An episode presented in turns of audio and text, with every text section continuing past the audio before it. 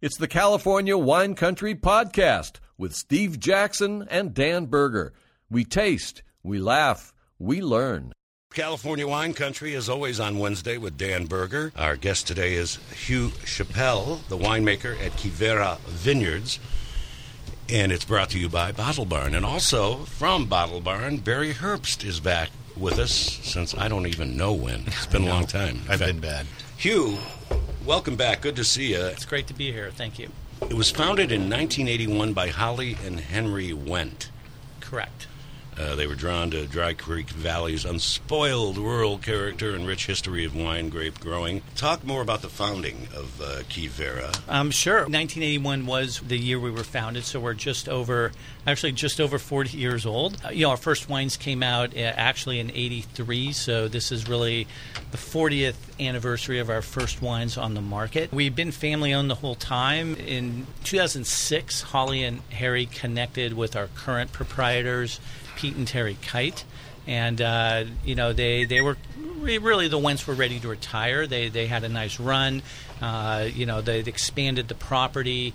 Uh, you know to three ranches, uh, both our home ranch uh, along West Dry Creek Road, right next door to Rafanelli.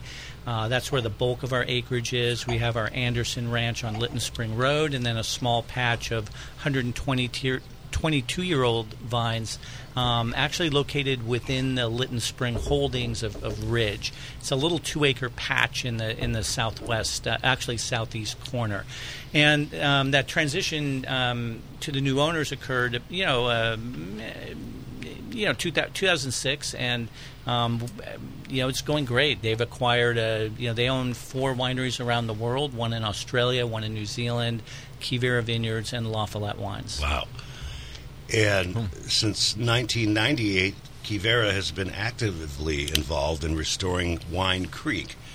Uh, That's the, correct. The coho salmon and steelhead trout spawn, spawning stream that winds through the center of the estate. And then you've got the uh, iconic 140 year old fig tree, which has been preserved as a landmark. And we've talked hmm. about this one. Before. Yeah, yeah. It's uh, it, it's it's it's kind of in the middle of our oldest Sauv Blanc plantings, and the you know, um, I, the, the story goes Holly was uh, seeing bull, bulldozers approach that old fig tree when that block was planted back in the 80s and really and, and actually raced down and, and stop the bulldozer from taking it out. And it's become a, uh, actually a landmark of the vineyard. We actually named our flagship Sauvignon Blanc after that, that old ancient fig tree.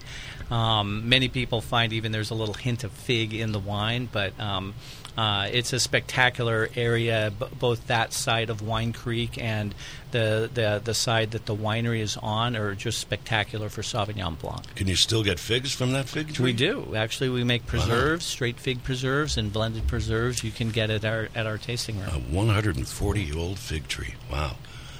Uh, before we get into uh, Hugh's uh, history and how he became a winemaker, Dan, Thoughts on Quivira? This is a wonderful property to visit. It's spectacular because it's on hillside uh, property. It uh, has uh, real gorgeous views. Uh, some of the it's a big property. I, I, don't know how many acres you got there. Yeah, it's uh, there's a little over total uh, approximately 82 to 84 acres under vine. But it's several hundred acres, the total yeah, property. it's a big, big property. And you can walk the property from, well, I mean, I don't know whether they let you anymore, but it's a big property. And I walked it. There was one, there was an event held there, uh, it's got to be 20 years ago now. And we walked for miles. Miles and miles. it seemed like it's gorgeous property. And the, the nice thing is that the, the vineyards were planted with the proper angles to capture sun for the certain varieties and to be away from the sun for other varieties. So it's really a very unusual property, and, and uh, Hugh is really blessed to have this fruit. This is a spectacular property. Hugh, give us more on your history. How did you begin and how did you how, enter the uh, wine industry how, and become a winemaker? Yeah. Um, wow. Um, I actually uh, answered a help wanted ad at UC Santa Cruz on a three by five card. If you remember those days, yeah. When there was no Old LinkedIn, school. there was yeah. no internet. A corkboard you know, at the laundromat. yeah, it was. It was basically help wanted, and uh, it was a very small historic winery in the Santa Cruz Mountains called Nicasio Vineyards It'd been a bonded winery since the mid 50s, and it kind of petered out in the late 80s. Um, but I just, uh, the, you know, the, the fellow there made a couple hundred cases a year, and I just went out there, did whatever he wanted, made a little extra money, and got exposed to just amazing wines. You know, he he had a lot of high roller friends that would bring out, you know, aged Bordeaux, Sauterne, white Burgundies, and I'm, you know, basically 21 and getting exposed to that at such a young age was was pretty pretty impactful, as you might imagine. And did you go to UC Davis or Fresno? Or um, I, I ultimately did. Uh, at the time, I was a chemistry uh, major, and uh, you know, actually followed a girl down to San Diego, as guys do at that age. And uh, I that, followed a few to San Diego before. um, too. great. Hopefully not Yeah, the same one. right. Okay. yeah, hopefully.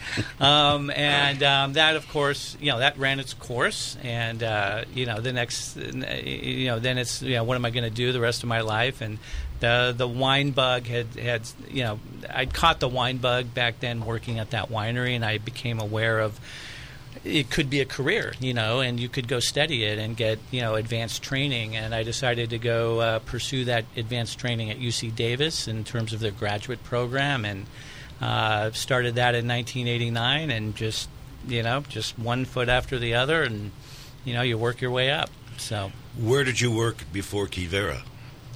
uh, before Quivira, I had a nice run at Linmar Estate um, Yeah. from you know 2004 through 2000, 2009 vintage. Uh, uh, I was head winemaker there. I was uh, head winemaker at Flowers 2000 through 2003, so four vintages at Flowers. And before that, uh, about eight years in the Sierra Foothills, actually.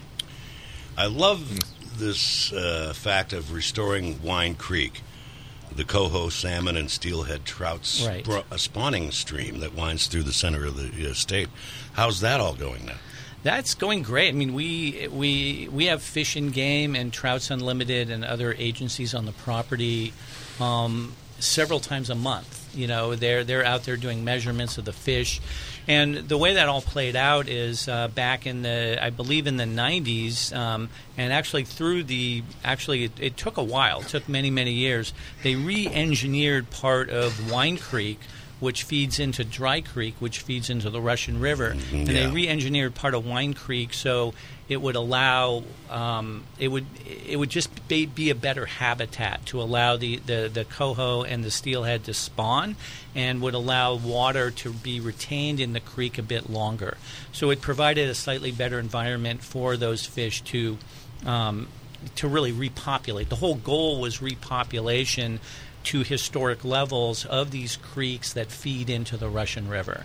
And uh, the Wendts were avid outdoors. You know, they were, you know, ha- um, you know, Harry was an avid outdoors person, as is our proprietor Pete Kight. That was really their bond.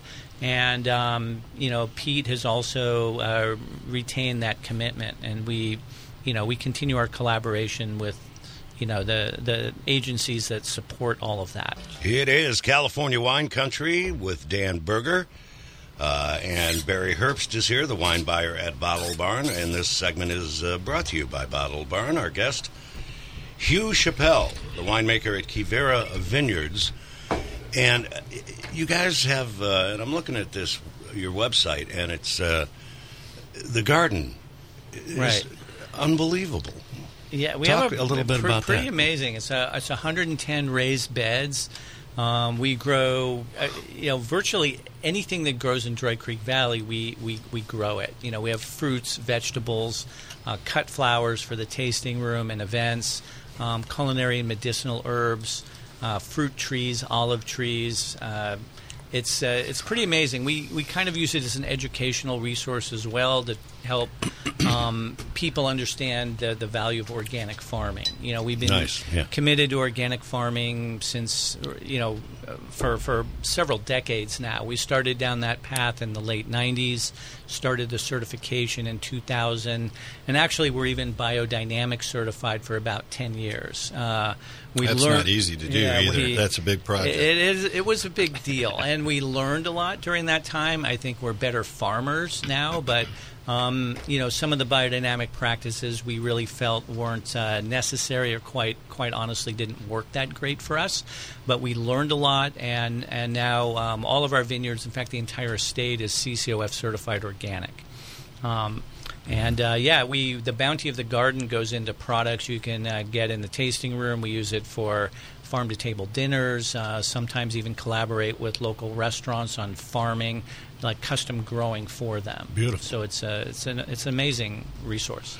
Let's talk about this uh, rosé, and I'm telling you, we pretty much every week have a different rosé come in because everyone's making them. Yeah, This may be yeah. my favorite right now. It is so dry, Dan. It's spe- uh, really spectacular. Yeah. Uh, but with, it's- with a great rosé, it's brand new, right? Well, It's brand new. Yeah, it was bottled about a month ago. It was know, the pro- bottled. yeah, February 9th it was bottled. 2022. Um, it's um, all estate, so it's single vineyard, estate bottled, certified organic. Um, it's a blend of Grenache, uh, Counoise, Mourvèdre, Petite Sirah, and Primitivo. Wow. Um, and I would say it's inspired by the great Provençal rosés, but we're not trying to copy their formula. Mm-hmm. God, I uh, you like know, we're not in Provence. We're in Dry Creek Valley. And Barry, Um, you'll have this yeah. at Bottle Barn soon. Yeah, hopefully in the next few weeks. Yeah, it's always a good seller. One of the best. This is really spectacular. Uh, part of the uh, success of this wine is the fact that Hugh didn't uh, mess around with uh, any tactical ideas, like, for example, leaving any residual sugar. This stuff is completely dry. And what's good about it is it's still got the weight in the mid palate, but it finishes so crisp on the aftertaste. It the first thing you think of is that it's really Provence style, but with almost Rhone flavor profile. And then on top of that, you've got this wonderful aromatic, which almost reminds you of champagne, you know, champagne stock as a, not, not, without the bubbles, and it's just completely phenomenal stuff.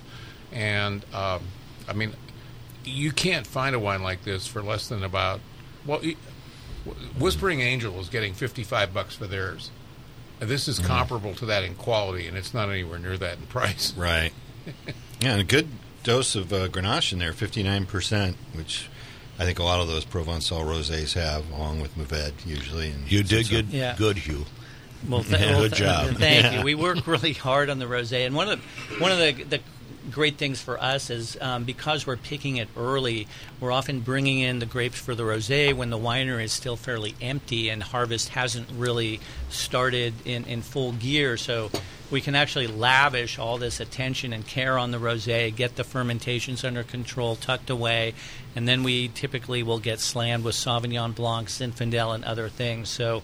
Um, but um, it is it is a true labor labor of love. You know, we we try to keep the price reasonable on it, and um, um, and you know, you work really hard on a wine that's very reasonably priced. You you you know, it actually feels good when you can do that and keep the price reasonable. What's the next thing that we're tasting? Alder Grove uh, Sauvignon Blanc. Oh, the Sauvignon Blanc is, yeah. There's a Yeah, and that, um, story. Hello, the, the host is over here. Sorry, Oh, I'm sorry. He's yeah. indicating I his didn't- We, we just thought you didn't spilled. get we're the- trying to steal the wine from him. Didn't get the hint there. This is a uh, Sauvignon Blanc Semillon blend, 7525. Um, and really an alter ego to our well known Fig Tree Vineyard Sauvignon Blanc. What So year is this? This is 2020. Okay. Um, and typical, well, we're on the 2021 Fig Tree Sauvignon Blanc, which is all estate. Uh, the Alder Grove um, is typically a year behind that. We kind of, in, in certain respects, parallel, you know, the the white Bordeaux release schedules and production, um, you know, calendar. So typically, um, the the Alder Grove uh, gets a little more um, um, barrel age and tank age. It gets a little more bottle age. So usually, if we're on the 2021 Fig Tree, we'd be on the 2020 Alder Grove. Dan, tell me why I like this. It's a This is- this is a almost- tad sweet for me, but, but Uh, not much. there's no sugar here at all. But what, what I like about it most is the fact that it emulates uh, Pouilly-Fumé from uh, France, from the eastern Loire Valley. And the nice part about that is that in this case, with the wine being aged the way it was in the cellar, you might expect that there'd be some oak here, but there's no oak noticeable. That what you do get is this richness in the mid palate. And that's what you're picking up. Mm-hmm. That richness. Yeah. To, to me, this is a wine that you, if you're into aging white wine, you buy some of this and put it away for five or six or eight years. That would be you, Dan. That would Or be me. if you're, if you're Dan that. Lay It Down Berger, you put it down for 20 years. But yeah, keeps going. A lot of people making this sort of white Graves, Puy Fumé style, get that fatness in the middle, but then it continues all the way to the end and gets a little clumsy. This picks up with a nice blast and lift at the end of acidity that keeps the wine really fresh. Which I is, agree. You don't see that very often. the finish, the finish the and the Semillon. acidity makes me very hungry. The hungry. Semillon character in this wine is so subtle, but it's there. yeah. Yeah, and, and i- i- acidity of Sauvignon Blanc in our area is pretty amazing.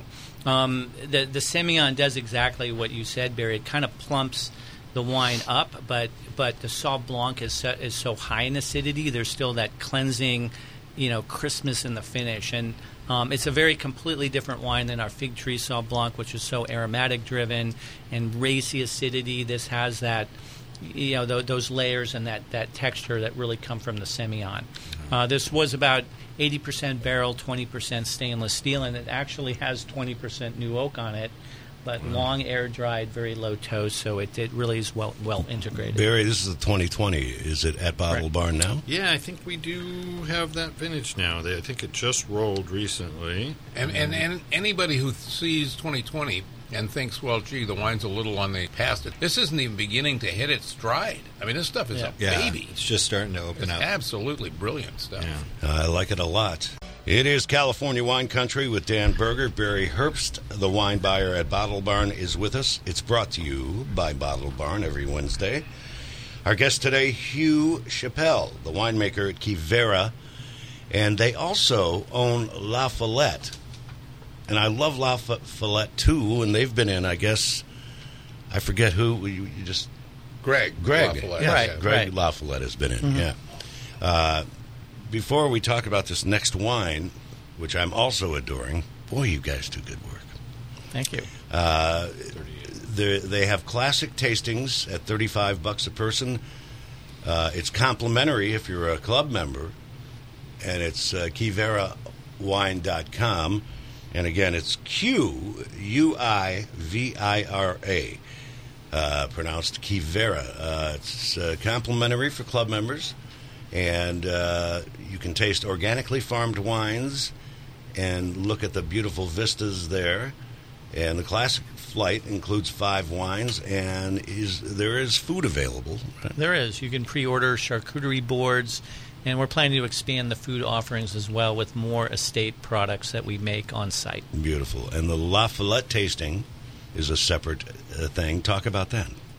Um, well, uh, La Follette is uh, Chardonnay and Pinot Noir exclusively. So, if you come to visit us to taste uh, the wines of our sister company, um, we have a, you know, the flights change monthly, but uh, it would include both current release Chardonnay and Pinot Noir as well as library wines that we like to, to show people how. How well many of our vineyards can age. So it's a mix of current releases and library wines. It's a beautiful place, too. Uh, it's 4900 West Dry Creek Road in Healdsburg.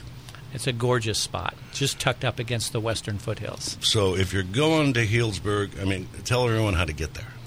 Well, basically, you just uh, drive on 101 North. You get to Healdsburg. There's a bunch of exits. You really want to take the last exit, which is Dry Creek Road. Exactly. Make a left. Follow the signs. Um, you have to cross uh, Lambert Bridge Road. So right on the corner there is Dry Creek Vineyards, uh, one of the most historic properties in Dry Creek Valley.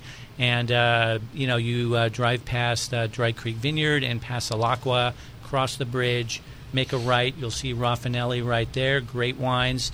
Uh, we are right next door to Rafanelli. All right, talk about this next taste that you poured because this is spectacular too. And then we're going to have Dan. In fact, let's start. Let's. It's Grenache.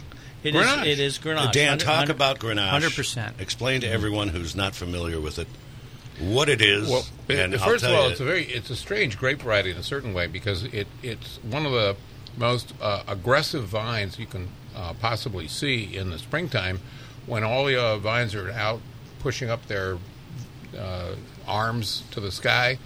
the biggest and most aggressive is Grenache. It, it really wants to push, push, push, and it, then it produces this.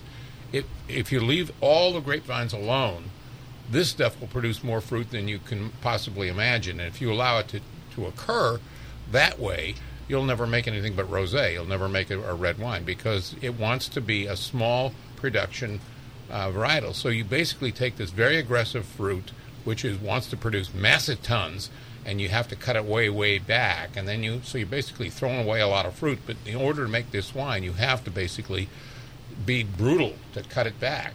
And when you finally get the red grapes into the winery, it's still d- difficult to get color out of it. It wants to be rosé, so you basically take a look at the color on this stuff. It's really a light red. Yeah. But the flavors go on and on and on. It's cranberry and pomegranate and lavender, and uh, it's got everything going. For It's it. lovely. Killer wine. Barry Herbst.